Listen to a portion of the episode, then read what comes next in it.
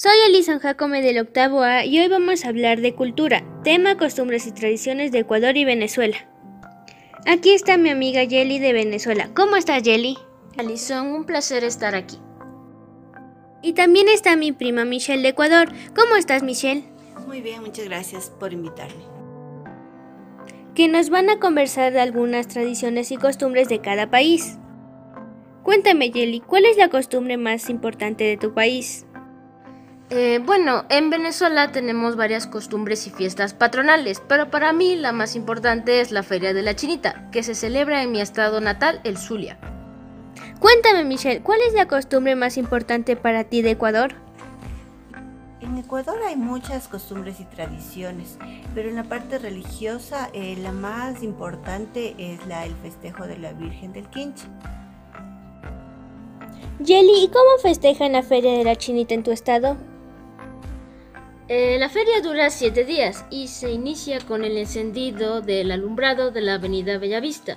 En la noche, en varios puntos de la ciudad, se realizan los populares amaneceres gaiteros, que duran toda la madrugada. El último día se oficia una misa y se lleva a cabo una procesión corta. Muy interesante, Yeli. Ahora, Michelle, cuéntanos cómo festejan a la Virgen del Quinche. Iniciamos con una caminata que dura toda la noche y en la mañana a primera hora se recibe la misa. Yeli, cuéntanos en qué fecha se festeja la Feria de la Chinita. Eh, como dije, dura siete días. Se celebra desde el 11 de noviembre hasta el 18 de noviembre. Michelle, me parece que aquí también son las mismas fechas, ¿verdad? Sí, eh, lo único que empezamos desde un fin de semana y desde el 18 al 21, menos días nada más. Cambiando de tema, pasemos a la gastronomía. Jelly, cuéntame cuál es el plato típico de Venezuela. Eh, podría decir que el plato nacional por excelencia de Venezuela es el pabellón criollo. Y Michelle, ¿a ti cuál te parece el plato más importante del Ecuador? A mí me parece la fritada, porque como estamos en la sierra, aunque el Ecuador tiene infinidad de platos típicos, pero ese es para mí el más importante. Jelly, dime, ¿cuáles son los ingredientes de tu plato?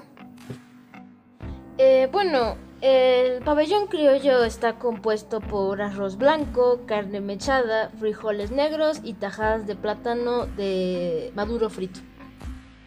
Michelle, y cuéntanos cuáles son los ricos ingredientes de nuestro plato.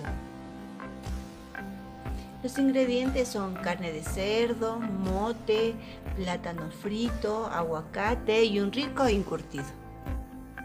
Jelly, ¿tiene algún significado tu plato?